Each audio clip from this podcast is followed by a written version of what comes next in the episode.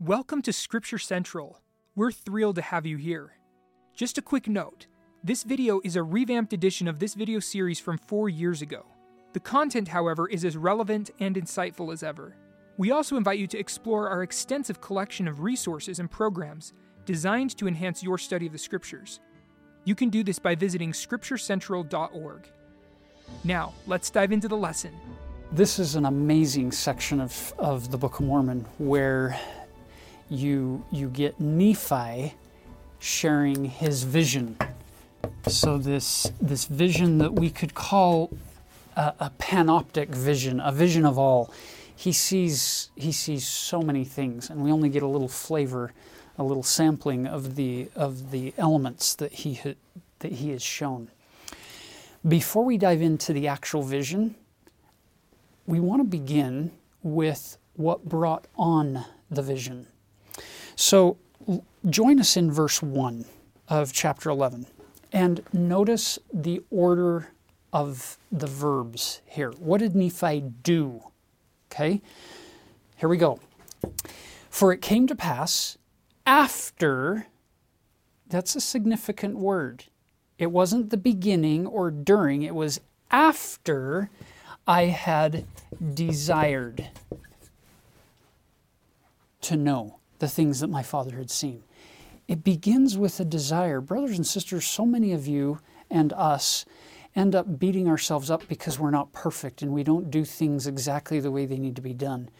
I love the fact that the scriptures uh, emphasize the desires of our hearts and the desires of, of our, our covenant relationship with God. We, we desire, we want to be better, we want to be good.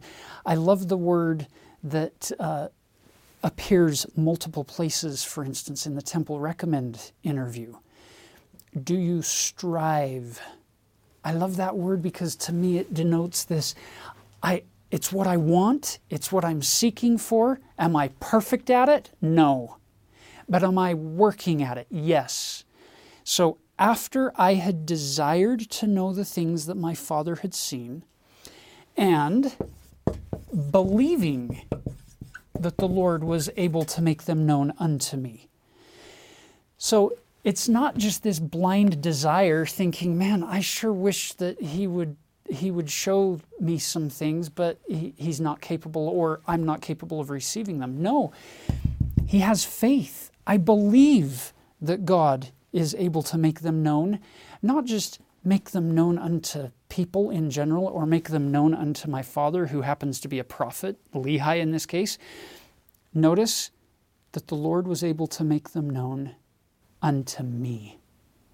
Brothers and sisters, I love that little word, me, because I know we're reading Nephi's words, but in likening all scriptures unto us, you could circle the me and put in the margin your name. Because you've got to believe that God is able to make all things that are, that are uh, needful known unto you in your own language and after your own understanding. Notice step three as I sat pondering. Now, if I were to ask, what are the order of the operations of the verbs here? You would say desire, believing, and most would jump quickly to pondering. But you'll notice there's a little helper verb in here. As I sat pondering. And he qualifies. He gives a, a, significant qualifier to what kind of pondering it is. As I sat pondering in mine heart.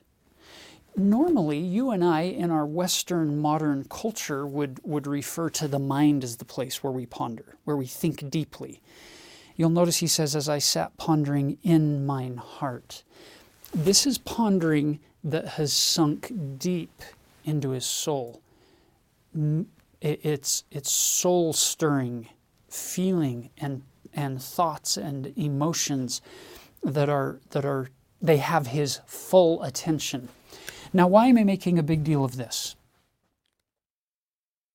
Can you see the difference in, in English it would have made if he said, I desired to know the things that my father had seen, and believing that the Lord was able to make them known unto me. And as I was pondering them, would feel very different than as I sat pondering them.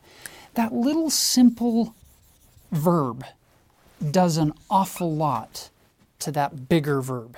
Why? Because it's as if Nephi is saying, Look, I wasn't working in the fields, I wasn't working with the flocks, I wasn't sitting around after dinner letting my mind wander and ponder while everybody's having a conversation. I wasn't falling asleep or waking up. He says, as I sat pondering, it's as if everything else has taken a back seat, pushed to the, to the periphery, and he is now sitting, putting his full energy, effort, and attention on pondering the things that Dad shared with us from his dream. I'm pondering them so deeply, it, it ends up in my heart. It's moving me. Now, what does that what difference does that make for us? What are many of you doing right now? Many of you are probably sitting, and many of you are probably thinking deeply about words of prophets, words of the scriptures. You've set aside time, you've carved out some space in your calendar for the day to devote some full energy and attention to pondering the words of prophets. In Nephi's case, it was the words of his living prophet, happened to be his father, Lehi, that he's pondering on those, those words. But, brothers and sisters, when you set aside time to ponder words of prophets, both living and in the past, revelation flows revelation comes, and it comes in a variety of ways for a variety of different people. Uh, but this pattern that Nephi just showed you in verse 1 is alive and well. I think the reason you're, you're spending time studying the Book of Mormon right now is because you really want to know. And I think that you're doing that because you actually believe God can teach you things and He can help you move forward on the covenant path and you're spending time not doing other things. You're actually devoting time to pondering those words, which will lead to revelation. Probably not a panoptic vision like Nephi had, but he will give you revelation. Look at the conclusion to chapter 1, verse 1, or sorry, chapter 11, verse 1. I was caught away in the Spirit of the Lord, yea, into an exceedingly high mountain, which I never had before seen, and upon which I never had before set my foot. So he sees things and he's going to experience things that he's never, ever encountered before. Now, let me make this really simple. When I was younger, when I was a teenager, I read that verse and I thought, yeah, I want that too. And I prayed and I prayed and I prayed and I prayed with faith and I fasted. I wanted to see Nephi's dream or Nephi's vision or have Lehi's dream. I wanted to see these things too. And the answer that came to me over and over and over again was Tyler, read read the Book of Mormon. It's here. I'll show these things to you through their words, and you're going to experience them in a different way than Nephi and Lehi experienced them but it's going to be just as revelatory for you as it was for them in their position. Now, what does that mean for you and for me now moving forward? Brothers and sisters, you don't have to create these, these super spiritual events for yourself or for your family home evening or your, your gospel doctrine class. If, if you are doing your best, you're going to the Lord, you're desiring to know, and you gather the people around you, whether it's your family or class members or a seminary class, whatever roles you may fill, and you devote time to set aside to actually ponder the words of prophets, seers, and revelators, the promise is sure. You're going to be taken places spiritually that will open up uh, the eternities to you in in a manner that is, that is uh, helpful and instructive for your next phase and the people around you for their next phase of life. And it doesn't have to be this huge, heavens open, angels speaking, choirs singing, light shining kind of an experience. Uh, it can be a very quiet moment in a front room with a single person or with a small family or with uh, an aged couple as they study together or with a whole class uh, studying the scriptures over the internet together. Uh, it can be in any of these forms. The Holy Ghost is not bound by time or space or any of these things. So I wanted to point that out, that leading in here, uh, this, is, this is within our, our reach to be able to apply these things that are happening here. So we too actually can have visionary experiences, but perhaps in a different way than Nephi. And let me actually just point this out. The word vision is related to the word wise. You might be able to see how similar those words are, and wisdom. So when you gain wisdom from God, you're having a vision. In fact, our word video, you're watching a video right now, actually comes from the same word as vision. And even the word evidence, you can even see in the word evidence the word for video. So, right now, you're watching a video, you're kind of having a vision. We hope that you become wise as you study with us, and together we learn from the scriptures. It gives us the vision of seeing and understanding more from God. So, when you think about visions, don't just limit yourself to the, these, these grand experiences that Nephi had, but say, let me take the totality of what visions are possible, and that I can become wise and have, um, by learning from the Word of God, and have evidence of God's love by seeing His love in my life. Now, I want to talk about that word love a bit. The word desire is really important here. It turns out that the Egyptian word for desire, and remember that the Book of Mormon writers remind us that they're using Hebrew language, um, Egyptian language to write. The, Hebrew, uh, the Egyptian word for desire is actually the name Nephi. So imagine how much joy Nephi had in recounting this experience he had about the desires he had. He got to make use of the meaning of his own name to describe his righteous desires. And you might go through this vision and circle all the points where the word desire shows up, or even Nephi, and know that those are interchangeable. But it's even better because Nephi, as an Egyptian word, can be translated as desirable, beautiful, lovely, or good. So I want you to think about those words and also look for those in the vision. And you might discover that Nephi talks about the love of God. He talks about how beautiful the fruit is, that it's goodly. And all these things all are wrapped up in the meaning of Nephi's name. So not only did he have this great vision, he got to express so many of the key concepts of the vision if, uh, through the meaning of his name. So these are key concepts you can be looking for in this vision. It all comes really back to God that God is desirable, God is beautiful, He is lovely, He is good. And that is expressed through His atonement. And one more is the word Mary. Now, Mary is mentioned in this vision, but not by name. And it turns out also in Egyptian, the word Mary means love. So again, that theme of love is just, just packed into this vision. It just reminds us that the purpose of the Book of Mormon is God's love endures forever. And this vision expresses that very powerfully. So here's Nephi. He's standing on an exceedingly high mountain, and the Spirit uh, of the Lord came to him and asks the question in verse 2 What desirest thou?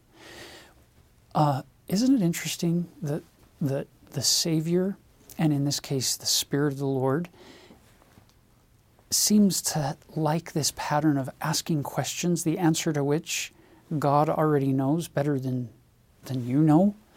But he asks the question anyway to activate agency. There's something powerful about learners verbalizing and participating in this learning process. So he asks him that question, What desirest thou? And he says, Well, I, I desire to behold the things which my father saw. You'll notice early on, Nephi just says, I want to see what dad saw. So the Spirit of the Lord asks him, Well, do you believe all the words of, of your father? And he responds, Yes, I, I believe all of them. At which point the Spirit cried with a loud voice, Hosanna to the Lord. And then partway down through verse 6, he says, Blessed art thou, Nephi, because thou believest in the Son of the Most High God. Wherefore thou shalt behold the things which thou hast desired. Now things get very interesting in verse 7 because he says, uh, I'm going to I'm gonna show you some things. And he gives him a, a pre vision, uh, a, a prelude, if you will, to the vision. Behold, this thing shall be given unto thee for a sign. So he, he gets us thinking symbolically for a minute. I'm going to show you this thing for a sign. So there, it's a type. We're, we're, we're in a symbolic, metaphorical realm, is, is what he's preparing Nephi's mind for here. That after thou hast beheld the tree which bore the fruit which thy father tasted, so he says, you, You've asked to see the tree that your father saw in his dream. I'm, I'm going to show that tree to you as a sign. And then after you've seen the tree, then I'm going to show you something else. He says, You'll also behold a man descending out of heaven, and him shall ye witness. So there's a man descending out of heaven. You're going to see a tree, then you're going to see a man. And notice he goes on to say, And after you have witnessed him, ye shall bear record that it is the Son of God. This is interesting because the word it, you could circle that, and what is the antecedent? Is the it this, or is the it that? Because in English, you could make an argument for either one. But I love the fact that we've already been put in a symbolic realm by the Spirit of the Lord. That I think what he's saying to Nephi is I'm going to show you the tree of life that your father told you about in his dream, and then I'm going to show you a man descending out of heaven, and you're going to bear witness that it is the Son of God. I think he might be trying to say to us it's the same thing. The man is symbolically represented by the sign of the tree. Look at verse 8. And it came to pass that the Spirit said unto me, Look. Now, as you're this is this is just a simple overview for Nephi's vision as as we have uh, the chapters recorded in the Book of Mormon. In chapter 11, you're going to get eight looks. In chapter 12, you're going to get two. In chapter 13, you're only going to get one. And in chapter 14, you're going to get two. You could, you could see these as if they were scene changes. So it's as if the Lord is saying, okay, you've been looking at this screen, this vision, this part of the unfolding story. Now look. I want you to look over here. Look at this new story. Now look, look, look. So you're seeing that there's this um, huge set, more than more than all the other three chapters combined, in chapter 11.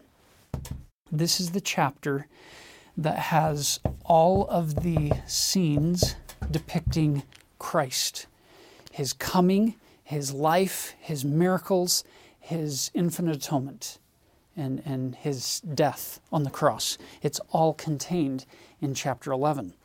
So notice the first look. And I looked and beheld a tree, and it was like unto the tree which my father had seen and now watch carefully at the adjectives, the descriptor words for the tree. The beauty thereof was far beyond, yea, exceeding of all beauty, and the whiteness thereof did exceed the whiteness of the driven snow. Side note, this won't get any of you into heaven. It's just for fun. But right there in that verse is the only time in the entire Book of Mormon where you get any reference to what we would classify as cold, wintry uh, conditions, snow. That's it. The whiteness of the driven snow. It's the only place in the entire Book of Mormon. Uh, you never get frost or ice or blankets or having to light a fire because we're shivering cold. No, no winter storms mentioned ever in the Book of Mormon, for what it's worth. And uh, I spent a semester at the BYU Jerusalem Center uh, many years ago, and I remember this passage as a kid. Like, man, there's no snow in the Middle East, and I remember I was there through December, and I remember one morning waking up and there was like basically this massive snowstorm in Jerusalem. I just remember being shocked. Like, I'm from Minnesota. We, we know snow. And I guess I just never imagined that there was like snow in a place like this. And there it was. It was like a, a total whiteout. I'm like, oh, Nephi grew up in Jerusalem. Of course he's going to know about snow. It's, it's a great reference. Beautiful. Okay, so here you go. So it is exceedingly beautiful. So its beauty uh, exceeded all beauty, and its whiteness was so exquisite that uh, it did exceed the whiteness of the driven snow, which is the whitest thing, the brightest thing Nephi could have could have known about, is the sun shining on on freshly fallen snow and just that bright white. But as he's talking about the tree and the fruit thereof, he's saying it's it's more beautiful than anything you've ever seen, and it's wider than anything you can ever imagine. Hmm. That's interesting. Hold that thought. We'll come back to it. So, do any of you see what has has happened here? The Spirit of the Lord asked him, "What do you want to? What do you want, Nephi? I want to see the tree which my father saw." Well, check. That's done. Are, are we finished? It came to pass that after I had seen the tree, I said unto the Spirit, I behold, thou hast shown unto me the tree which is precious above all. So now he adds the word precious to describe it. And verse 10 He said unto me, What desirest thou? I said unto him, To know the interpretation thereof. So before it was just, I want to see it. Now that he's seen it, are you noticing this line upon line, precept upon precept, here a little, there a little progression of revelation? That sometimes we kneel down and we ask for our daily bread. And we get it, but then we realize we actually want more in, in different realms. And that's what's happening here. And so he, he describes here that the Spirit of the Lord is speaking to him like a man speaketh to another. And then in verse 12, you get your second scene change. So, scene one is see the tree. Scene two it came to pass that he said unto me, Look. And I looked as if to look upon him, and I saw him not, for he had gone from before my presence. And it came to pass that I looked, and I beheld the great city of Jerusalem, and also other cities, and I beheld the city of Nazareth.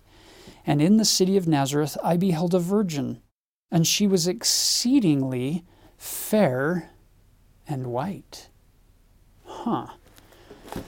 Now, keep in mind, here we are sometime around 600 BC, Nephi's on an exceedingly high mountain upon which he's never before set foot. The Spirit of the Lord's showing him these visions, these different scenes, and he sees in, in this second vision the city of Jerusalem.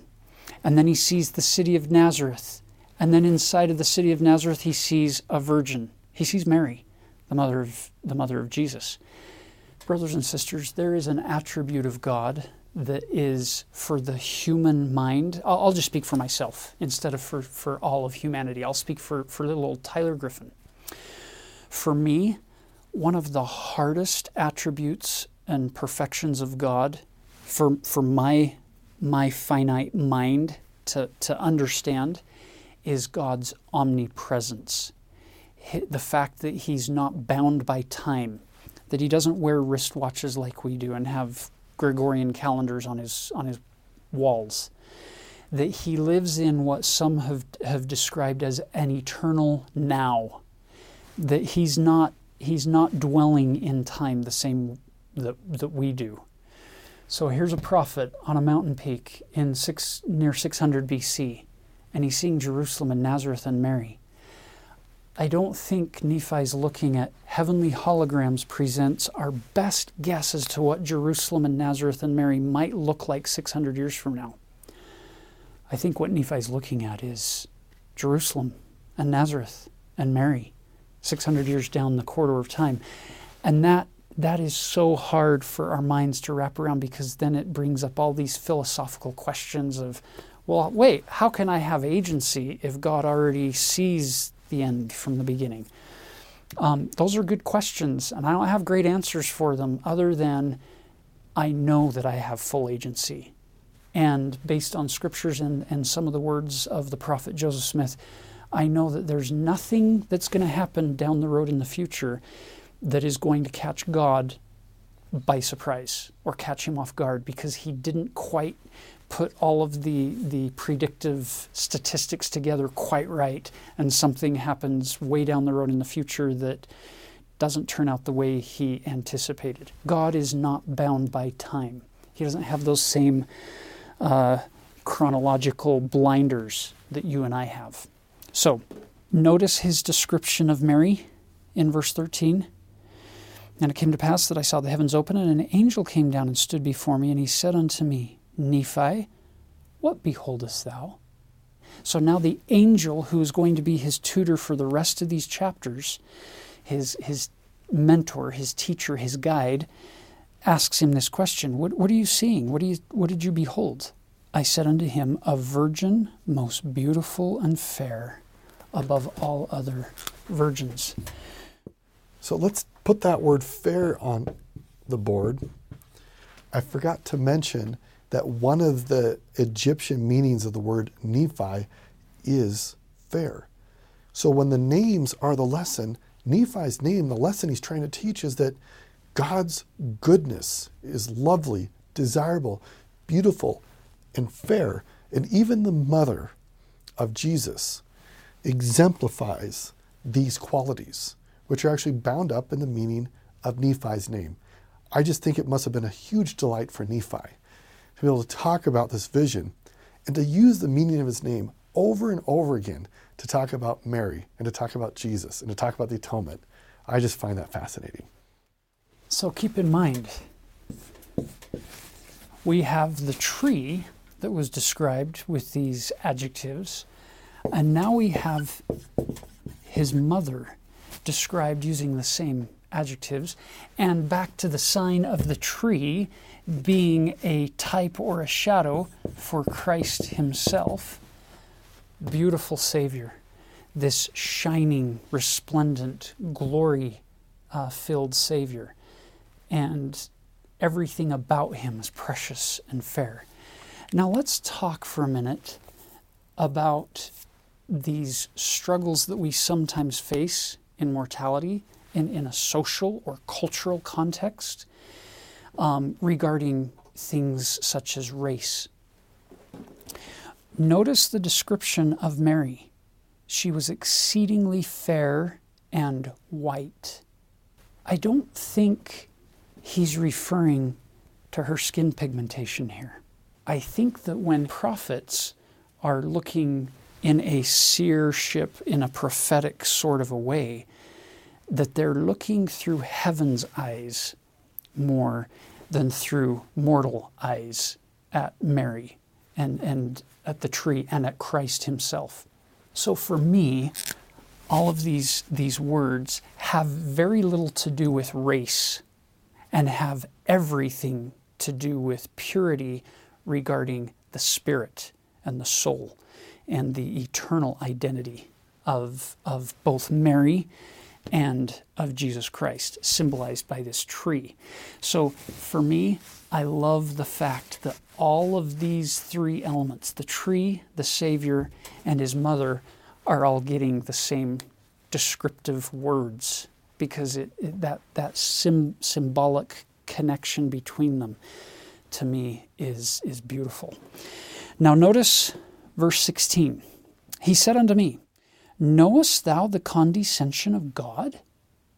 Now, most of us, if we were asked that same question, would say, um, The what?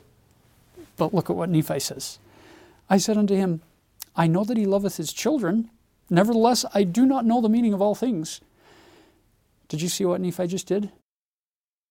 He just taught you a pattern of what to do when you're asked questions that you don't know the answer to. Uh, from from meaningful in, in, meaningful conversations, not in not in uh, arguments or contentious Bible bash sorts of conversations. I need to clarify that. You'll notice instead of focusing on what he didn't know, he went back to what he does know.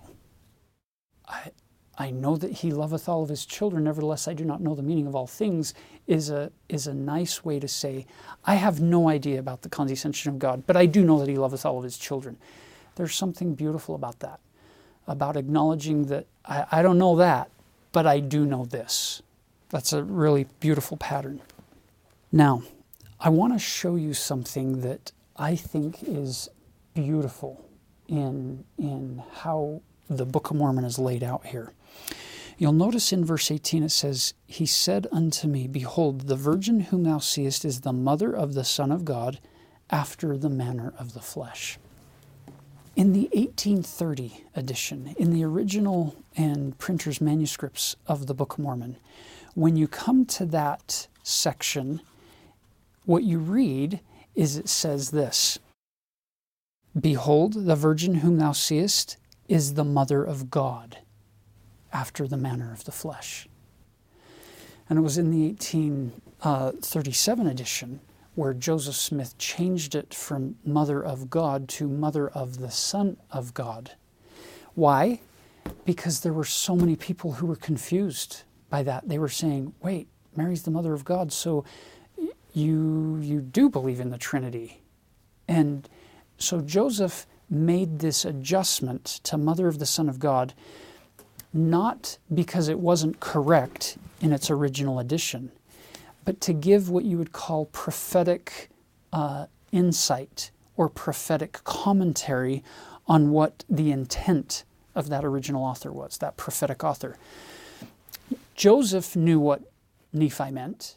Nephi knows what he means, and he has no problem at all calling Mary the mother of God.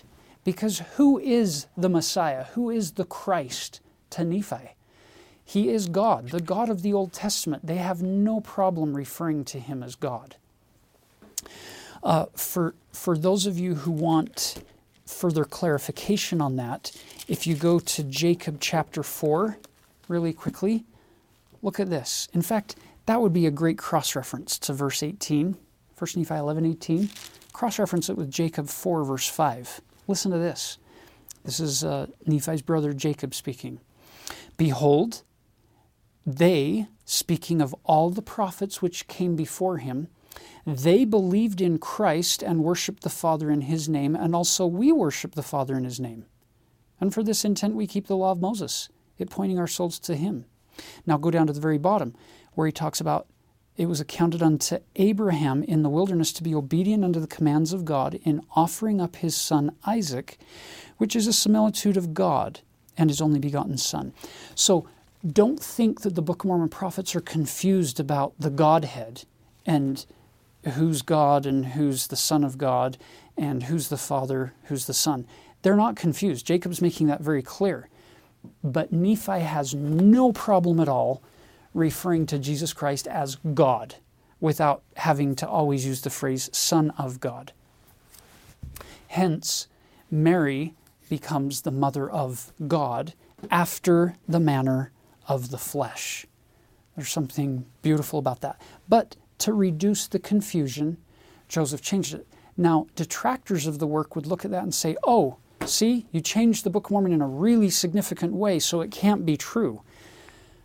Brothers and sisters, I hope, I hope you'll be able to understand, looking back in through the quarter of time at Joseph Smith, that you'll be able to, to cloak yourself or, or clothe yourself with a cloak of charity, historical charity, and understand what's going on back here. Joseph's not changing it because he needs to change the doctrine. He's simply clarifying the text to remove confusion.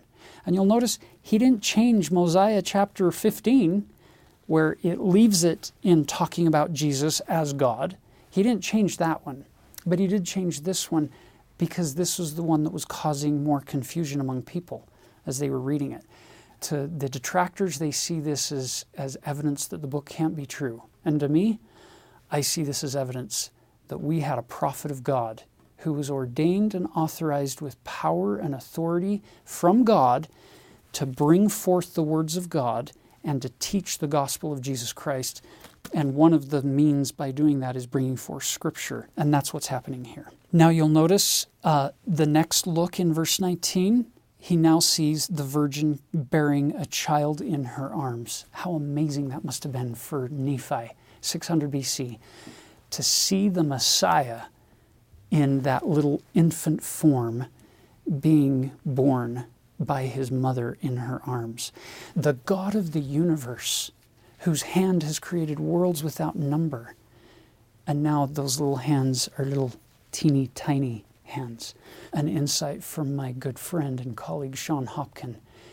He pointed out the fact that the Word of God, who spoke and was able to do incredible creative acts in the universe, now became so vulnerable to take upon him our human condition that the Word now no longer has any words at all. And those hands that created worlds without number, they no longer have control to do anything that He wants them to do. There's such a beautiful yet simple vulnerability going on in this vision of Nephi seeing Mary holding that little baby in her arms. It's hauntingly beautiful to consider the, the reality of what the angel asked him Knowest thou the condescension of God? Now he shows him. This is the condescension of God. Uh, he came down to the earth, took upon him flesh. Now look at verse 21. The angel said unto me, Behold the Lamb of God, even. Now in the original, it didn't say son of. This is one of those additional changes to clarify so that people aren't confused. But you understand from Nephi's context what he meant in the original form when he said, Behold the Lamb of God, yea, even the eternal Father, who becomes this adoptive Father for us. Knowest thou the meaning of the tree which thy father saw? Are you noticing what the angel's doing? Here's this, this baby who's come down, condescended, now do you know the meaning of the tree? Are you making that, that connection, Nephi? And his answer, verse 22 I answered and said, Yea, it is the love of God which sheddeth itself abroad in the hearts of the children of men. Wherefore it is the most desirable above all things. For God so loved the world that he gave his only begotten Son. The meaning of the tree is this glorious news, this glad tidings of great joy that God is now with us. He has come down from heaven, he has condescended, and he has taken upon himself the human condition. He's with us. And then he goes through the different uh, stages of the Savior's ministry with these next looks, these next scene changes. And then in one of the last ones, he sees the Lamb of God in verse 32, taken by the people. Yea, the Son of the everlasting God, was judged of the world, and I saw and bear record. And I, Nephi, saw that he was lifted up upon the cross and slain for the sins of the world.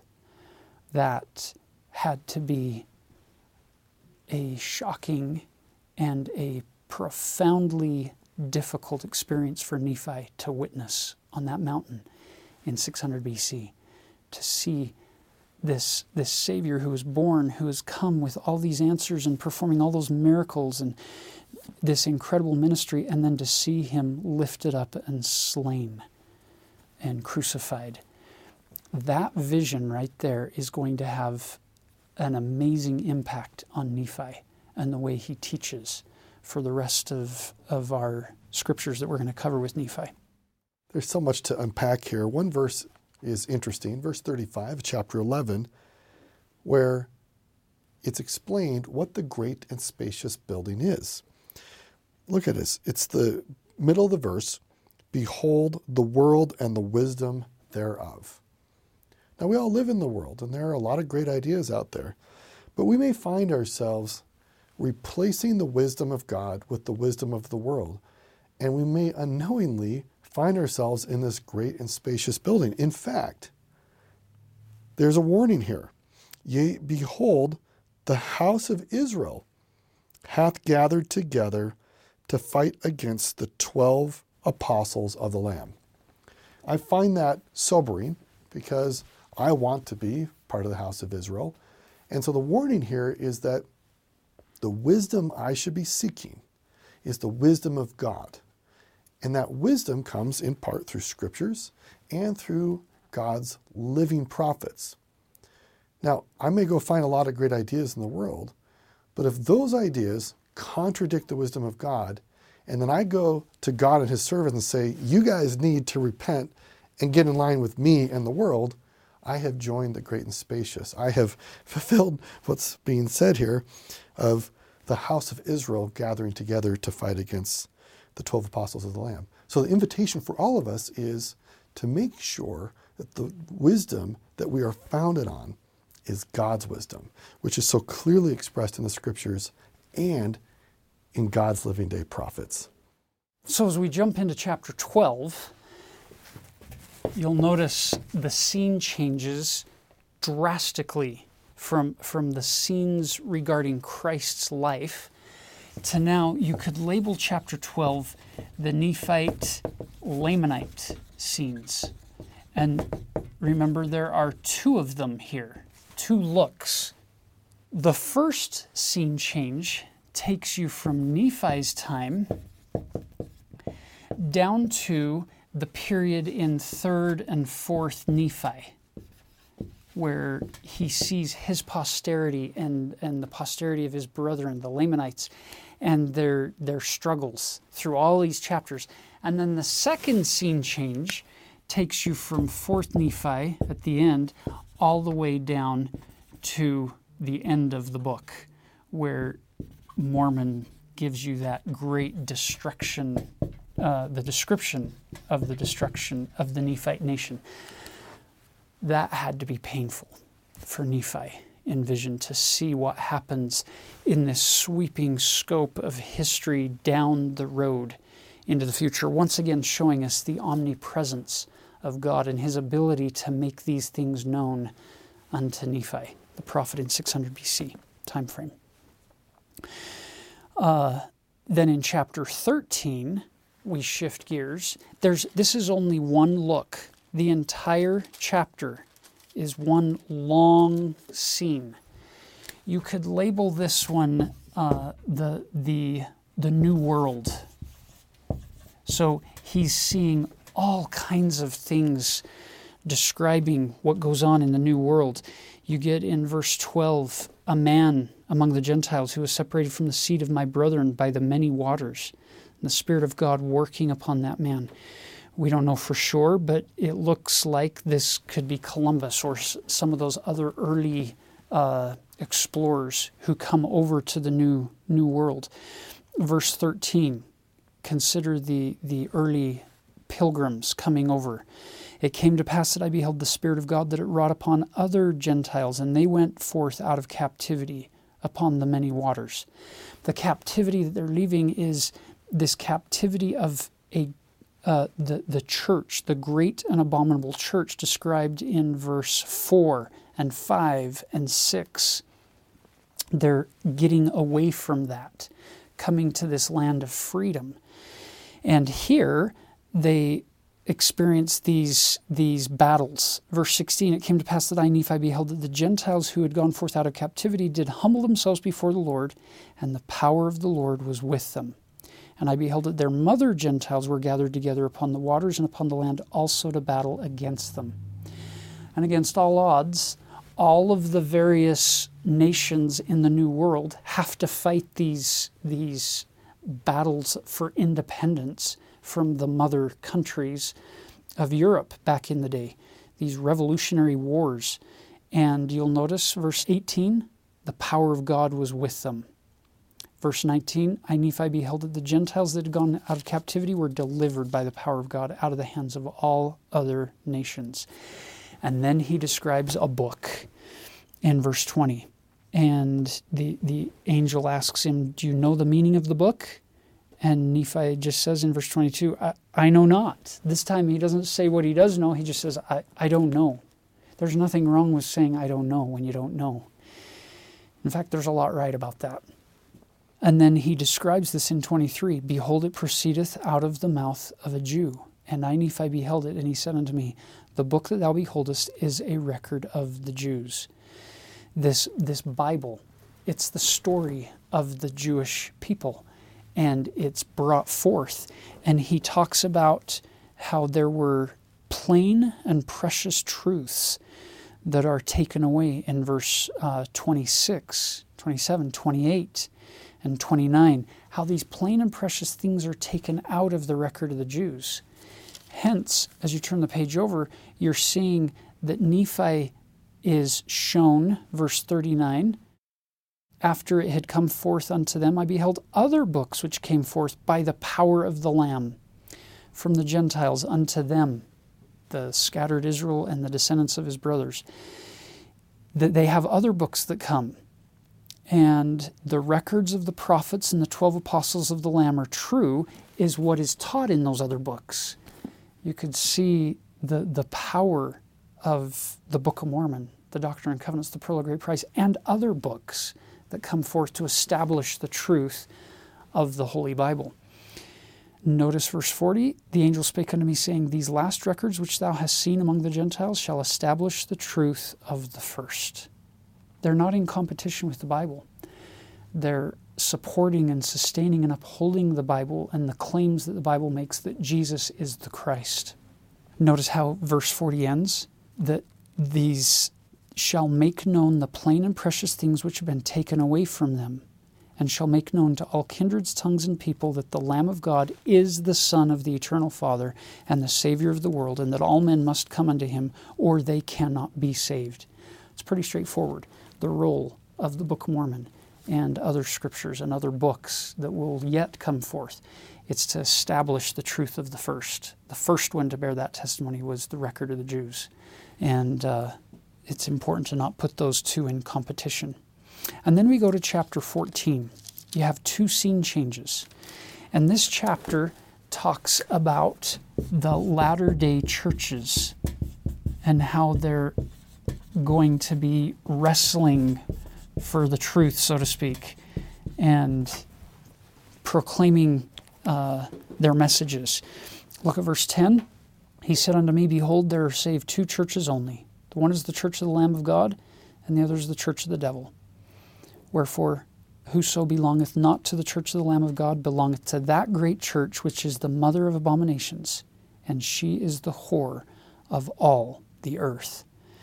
To clarify, there's a beautiful cross reference you can put right there next to that verse that will take you over to, to Nephi's brother, Jacob, who clarifies what that might mean for us. 2 Nephi chapter 10, verse 16. Listen to how Jacob uh, describes what that, that uh, other church represents. Wherefore, he that fighteth against Zion, both Jew and Gentile, both bond and free, both male, and female, shall perish. For they are they who are the whore of all the earth. For they who are not for me are against me, saith our God. That's just one prophetic clarification of, of seeing these two churches. President Dallin H. Uh, a few years ago up at Brigham Young University, Idaho, gave a devotional address called uh, Witnesses of God, where he, he picks up on this theme, and I love his clarity.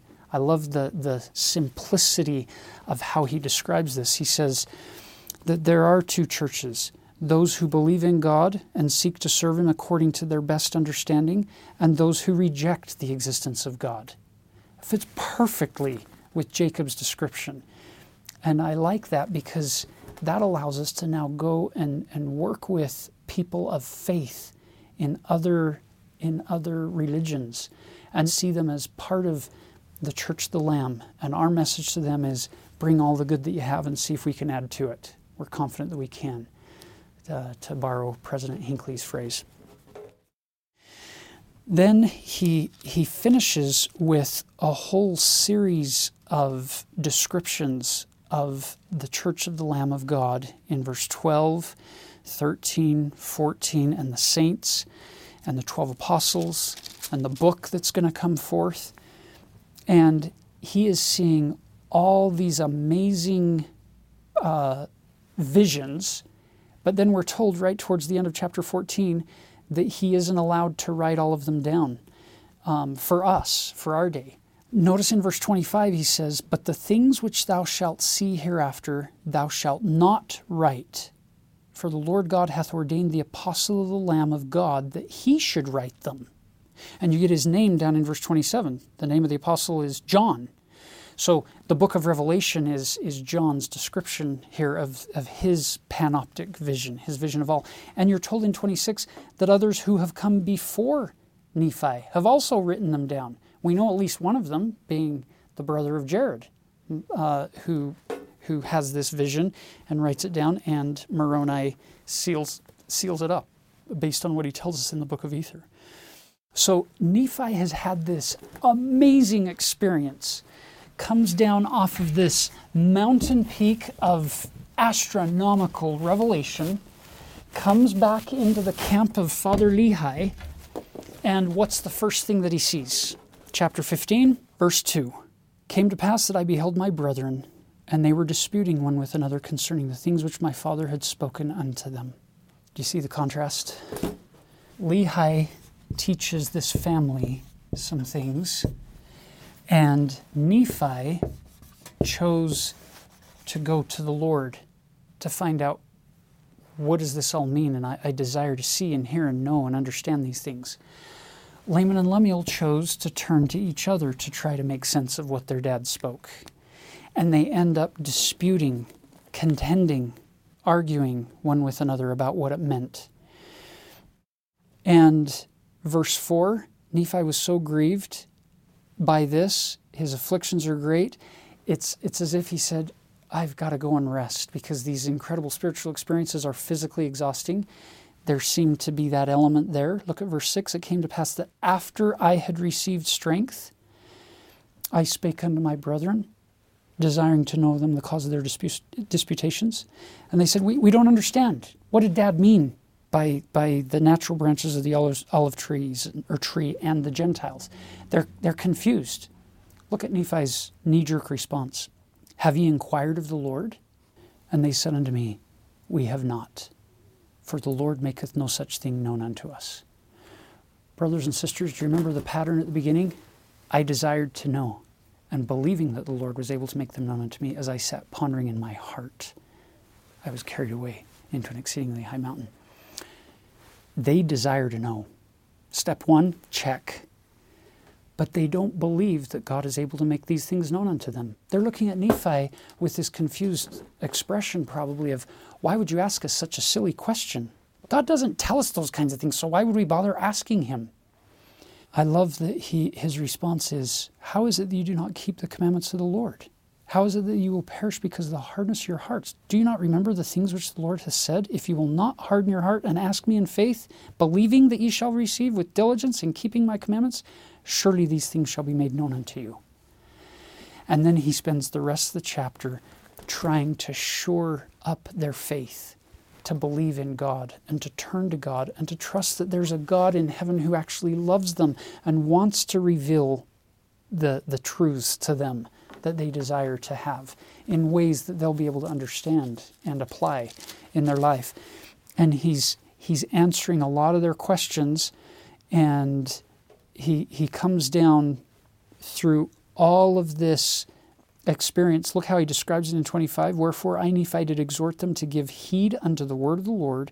Yea, I did exhort them with all the energies of my soul, and with all the faculty which I possessed, that they would give heed to the word of God, and remember to keep his commandments always in all things. Do any of you notice the irony of what's happening here? Nephi just came down off of a mountain where he was shown all things especially what we've covered there from chapter 11, 12, 13, and 14, he has seen the future of his seed and the seed of Laman and Lemuel and what happens through the next thousand years. He's seen Jesus be born and be carried by Mary, and he's seen him raised up and slain for the sins of the world. He, he has this incredible vision. And what is his solution? It's not to share all of the big, huge stuff with Laman and Lemuel. What is he sharing with them? Have more faith. Keep the commandments. Repent of your sins. Pray. Turn to him and ask, desiring to know and believing that you can answer.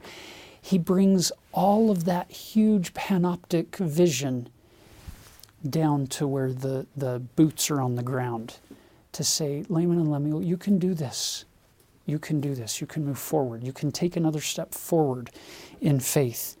And he describes more of the elements from the dream of Lehi there and helps them see the symbolic nature referring to the physical nature. Look at verse 32. It came to pass that I said unto them that it was a representation of things both temporal and spiritual, for the day should come that they must be judged of their works, even the works which were done by the temporal body in their days of probation.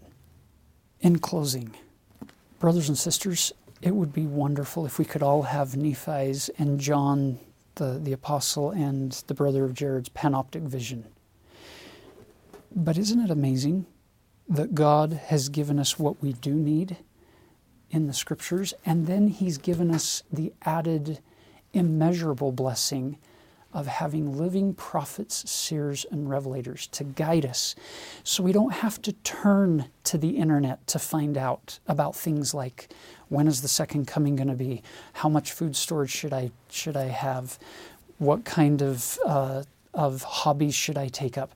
We can live our life and move forward with agency, seeking God's will for us, turning to Him with things that really matter, trusting that He'll give us answers as we desire to know, as we believe that He's able to make them known unto us, and as we sit pondering, and as we take time set aside to ponder the words of prophets, both living and from the past. And revelation will flow. That's His promise, and I know it's true. And we leave that with you in the name of Jesus Christ. Amen. Amen. Please know that you're loved. In this week's Gospel Explorer, there is a lot going on. On the left side, we explore the intricacies of Lehi's dream. This will enhance your knowledge of the meaning and symbolism of the vision. You will also find deeper connections of Lehi's dream to your lives. The next pathway will take you into a study of the power of prophets in our lives.